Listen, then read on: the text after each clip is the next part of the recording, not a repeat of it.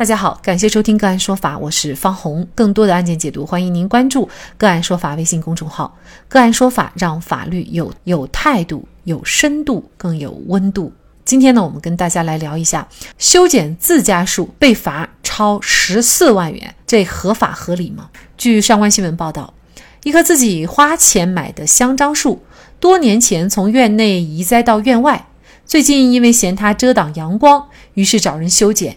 仅剩两米多高的主干，没想到被城管部门认定为砍伐，罚款十四点四二万元。这起发生在上海松江绿洲比华丽花园的行政处罚事件，近日引发了社会的关注。整件事情的经过是怎样的呢？当事人如何看待这一次处罚？八月十七号，解放日报上官新闻记者采访了当事人李先生。七十三岁的李先生告诉记者。这次被执法部门认定的砍伐的香樟树是2002年他买来的，当时他买了两棵树，一棵至今种在院子里没动过，另一棵香樟长势太盛，大约在2010年前后移种到了院外。当时的物业接到李先生的申请，请了专业团队来帮忙搬运，甚至动用了吊车。无奈的是，移到院外的这棵香樟树继续茁壮成长。爱树心切的李先生，直到今年初才决定请专业人员来修剪，因为树冠遮挡采光的情况已经十分严重，花了五百元请了小区里有口碑的专业师傅来修的。李先生表示，之所以这一次修剪没有找到物业，是因为物业公司更换过，李先生对新的物业公司不太满意，平时积累了一些小矛盾，所以索性自己想办法处理。李先生还强调了一个细节：这次之所以修剪尺度这么大，是参考了他家附近物业修剪的两棵树，一棵树干砍到只剩一点六米左右，另一棵砍到二点二米左右，其中一棵至今还没有复长出枝条。此外，二零一九年李先生所在小区附近的四季玉亭小区也出现了类似的情况。小区物业将一百五十多棵树木修剪成树干，从外观看和李先生修剪的程度相似。李先生表示：“人家能这么修剪，我为何不行？”他还专门去绿化部门的窗口咨询树木修剪事宜，得到了“你这才一棵树，我们哪里管得过来”的口头回复。今年一月二十号，李先生请人修剪香樟时被举报，当天执法人员就到现场抓了现行。人家能这么修剪，我为何不行？李先生表示，今年一月二十号，李先生请人修剪香樟时被举报，当天执法人员就到现场抓了现行。对于执法人员认定其所谓修剪行为实为砍伐，李先生至今仍不承认。要是这样，物业公司那两棵树也是砍伐，为啥不处罚？还有隔壁小区，一百五十多棵树也被砍头了，怎么认定成过度修剪，只罚一万五千块钱？我对这棵树有感情的，只是修剪，绝不会害它。但执法部门仍然坚持认为李先生是砍伐。今年三月的听证会上，李先生请了律师，也就如何认定砍伐这一点提出了质疑。但得到案件调查人的回复，竟然是砍伐的标准法条没有具体说明。从社会常理上，我们认为明显是砍伐。直至听证会结束，李先生及其代理律师仍然坚持认为相关行为只是修剪树木，而非砍伐。李先生表示，今年七月才拿到了行政处罚通知书，拖了大概两周，还是把罚款交了。他们说不交还会有滞纳金。我知道可以申请行政复议，或者是向人民法院提起诉讼，但我累了。虽然心有不甘，但是我觉得走这些途径的胜算不大。李先生苦笑着说自己一直遵纪守法，没想到会因为喜爱花草树木而晚节不保。那么，对李先生的处罚到底合法合理吗？就这相关的法律问题，我们今天呢就邀请内内蒙古松州律师事务所郑继文律师和我们一起来聊一下。那么李先生觉得呢，自己对树木呢只是进行了修剪，但是执法人员觉得呢是过度修剪和砍伐了。那么这个修剪还有过度修剪以及砍伐的认定，它是不是最终会影响到对李先生的这个处罚呢？呃，树木的修剪、过度修剪、砍伐。它具有较大的区别，针对不同的树种，修剪的技术、方法、尺度都有不同的要求。修剪它主要是对树木枝叶的局部整理、美化，其实就像人们理头发一样，只是将头发去个尖、打打薄，不改变头型的整体特征，这就是修剪。如果没有按照技术规范进行操作，就可能被认定为过度修剪。就好比原来是长发，这次理成了短发，头型发生了实质性的改变。砍伐则是对树木根本性的破坏，它会导致树木难以生长，或者过度的修剪导致一定生长周期内不能恢复树木的惯形等，就可能会被认定为砍伐。砍伐是对城市绿化和生态环境的最大损害，造成的危害损害也最大。因此，如果执法单位认定李先生构成对香樟树的砍伐，那么处罚的后果和程度将是最为严厉的。这也是本案对李先生作出十四万元天价处罚的一个认定的依据。嗯，那您觉得，呃，李先生对于这样的一种修树，因为他呃树根其实是保留了哈，他是把上面的枝子全砍了，这种他应该是认定为呃过度修剪呢，还是就属于砍伐了呢？根据目前媒体报道的处罚的结果是给他认定为砍伐，但是实际上我认为处罚可能与事实情况，呃，以及与这个李先生的他的主客观的。这种表现可能还是不一致，尤其是与公众对于砍伐的认知有较大的差异。但是，按照上海市绿化条例的相关规定，呃，目前来看，给李先生认定为砍伐也是具有法律依据的。为什么呢？上海市绿化条例呢？它是上海市人大常委会，它为了促进本市绿化事业的发展，改善和保护生态环境，根据国务院的城市绿化条例和其他有关法律行政法规，结合本市的实际情况制定和通过的。它属于地方性法规。呃，那么地方性法规它可以就城市的相关管理以及违反相关的规定所应当承担的后果，做出相关的设定和规定。根据上海城市绿化条例的规定，如果你这个树木砍伐没有保留它的枝叶，根据目前媒体报道，李先生这个香樟树只剩下两米高的一个树干，并不存在树枝和树叶，那么按照上海市的这个城市绿化条例，就可以认定为砍伐。实际上，它对于过度修剪以及修剪也都做出了相关的细化和规定。比如说，你这个树木它保留了枝杈，存在一定的形冠，那其实可以认定为修剪或过度修剪。其实就本案而言呢，如果这个树木只有树干而没有树枝和树叶，呃，按照目前的这个上海的这个呃这个地方性。法规认定为砍伐，实际上我认为是具有法律依据和事实依据的。但是呢，它又超出了我们普通大众的理解，就是我们觉得那个其实是修剪，不属于砍伐哈。它这样的一个条例却认为是砍伐，比如说它有没有违反上位法的相关规定呢？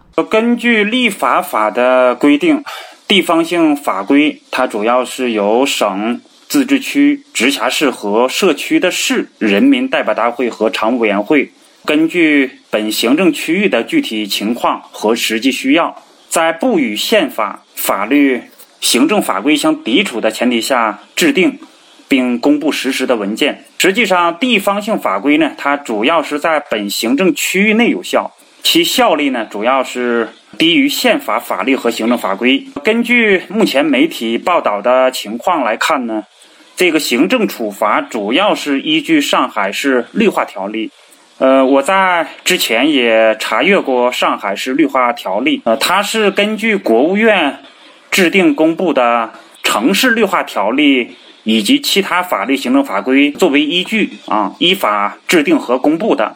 通过查询相关条例的具体的条款，啊，我并没有看到这个上海市绿化条例。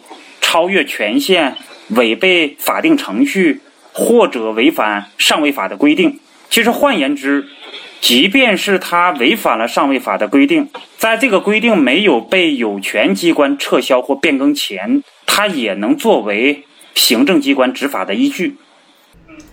但是呢，作为李先生来说呢，他还有一点不服的是什么？就是说，他觉得如果是这样的话，比如说他们小区的物业公司那两棵树也应该认定为砍伐，那么为什么不处罚？另外呢，还有他隔壁的小区有一百五十多棵树也被砍头了，怎么能够认定是过度修剪，只罚了一万五千块钱呢？但李先生这一次就被罚了十四万啊，因为处罚的差额呢确实非常的大，而且十四万其实对于一个普通的家庭来说也是一笔巨额的数字哈。那您怎么看这个问题呢？实际上，这个香樟树啊，虽然由李先生购买，但被其迁移种植在了公共绿地上，因此呢，根据国务院和上海市的相关的规定。香樟树也要受到行政管理部门的统一管理，其实这是有事实和法律依据的。从法律上来讲，管理部门的处理实际上有一定道理。本案的行政执法理念，我个人认为没有问题。城管部门有权管理，李先生呢，并非全然无辜。香樟树移到了院外，时间已经很久。这棵树呢，实际上它已属于了公共资源。个人处置要遵守相关的规定。虽然如此呢，我认为本案的争议焦点为李先生的行为是否构成砍伐，以及香樟树的价值是多少。我觉得这两点是个案之间差异的一个主要的事实问题。到底是砍伐还是过度修剪，乃至于修剪？香樟树的价值是多少？是那个行政机关认定的两万多？还是只值两千多啊？它的价值是多少？因为不同的树种以及它树的树龄，还有它的胸径大小，它的价值可能认定也不一样。根据一般法理和司法实践，同案要同罚，过罚要相当，行政执法机关要一视同仁，要规范统一执法的标准和尺度。呃，但是呢，我们不了解其他处罚案件所涉及的树木价值。以及具体情况，在此呢，我也不方便做更深入的评判。但是，嗯，的确是这个金额和这个数量，呃，乃至于我们看到的处罚结果，哦，给人一种李先生受到了冤枉，同样的事情没有得到同样的对待和处罚，这是舆论关注的或者引起舆论共鸣的一个主要问题。呃，香樟树啊，它到底值多少钱？或者说它很值钱？但是在李先生看来，那就是我的树，我给它种起来的啊。它以前没那么重值钱，它就是一个小树苗，因为我去栽培它，它现在呢变成了两万块钱也好，还是更多钱也好，那我都应该为我的树来负责啊。为什么我去修剪或者说是砍伐我的树，那么就要受到惩罚？呃，这个也是李先生会觉得不公平，或者我们大家也会通过李先生角度这样想哈。那李先生如果想维权，他可以有什么样的维权途径呢？呃，根据法律规定，公民、法人或者其他组织对行政机关所给予的行政处罚，享有陈诉权、申辩权，有一些处罚还享有申请听证的权利。对行政处罚不服。有权依法申请行政复议，或者提起行政诉讼。如果造成了人身和财产损失，还有权利申请国家赔偿。就本案而言，呃，李先生实际上已经缴纳了罚款，接受了处罚这个结果。啊，但是我个人认为呢，目前来看，因为这个处罚可能是发生在已经发生在去年，那目前来看呢？他已经超过了申请复议和提起诉讼的时效。目前来看，他可能救济途径啊已经丧失了，因为时效已经丧失。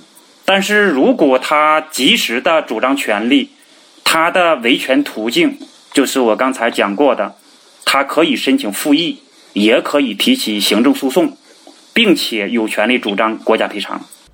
事实上呢，我们都知道，作为法律来说，是鼓励大家来义务的去种树造林的。嗯，如果因为自己的修剪被处罚，那有一些网友也质疑，以后看来不敢种树了。嗯，那么您怎么看这个问题呢？呃，目前是生态文明观念已经深入人心，其实对城市绿化的重视关注，恰恰反映了社会的文明和进步。但是具体到涉及林木的案件的行政处罚，必须严格依据法律，立足实际。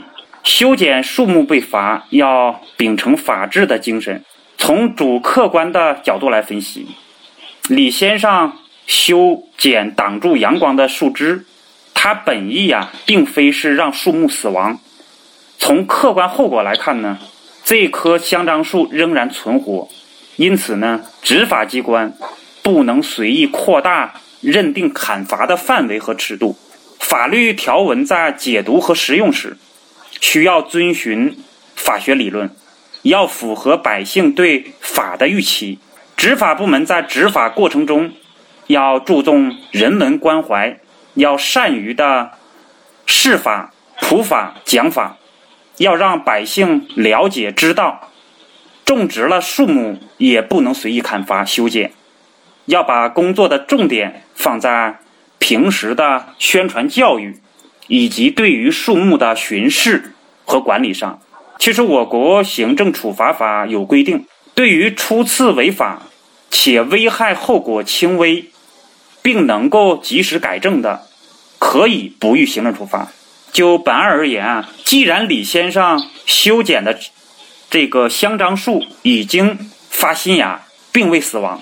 我个人倒认为，可以责令其本人继续照护，并可以按照砍一罚十的规则，要求其补种十棵香樟树，而不是重罚了事。只有这样，法律鼓励大家义务植树造林，并约束滥砍滥伐的目的才能实现。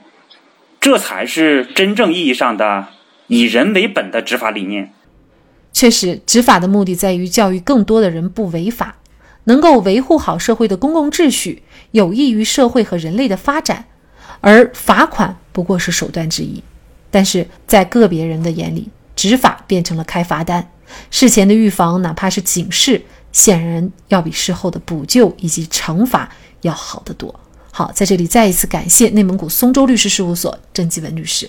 那更多的案件解读以及呢我们的线上视频讲法内容呢，欢迎大家关注我们个案说法的微信公众号。另外，您有一些法律问题需要咨询，都欢迎您添加幺五九七四八二七四六七这部手机号的微信号向我们进行咨询，我们会将您的问题转给我们专业资深的律师进行解答。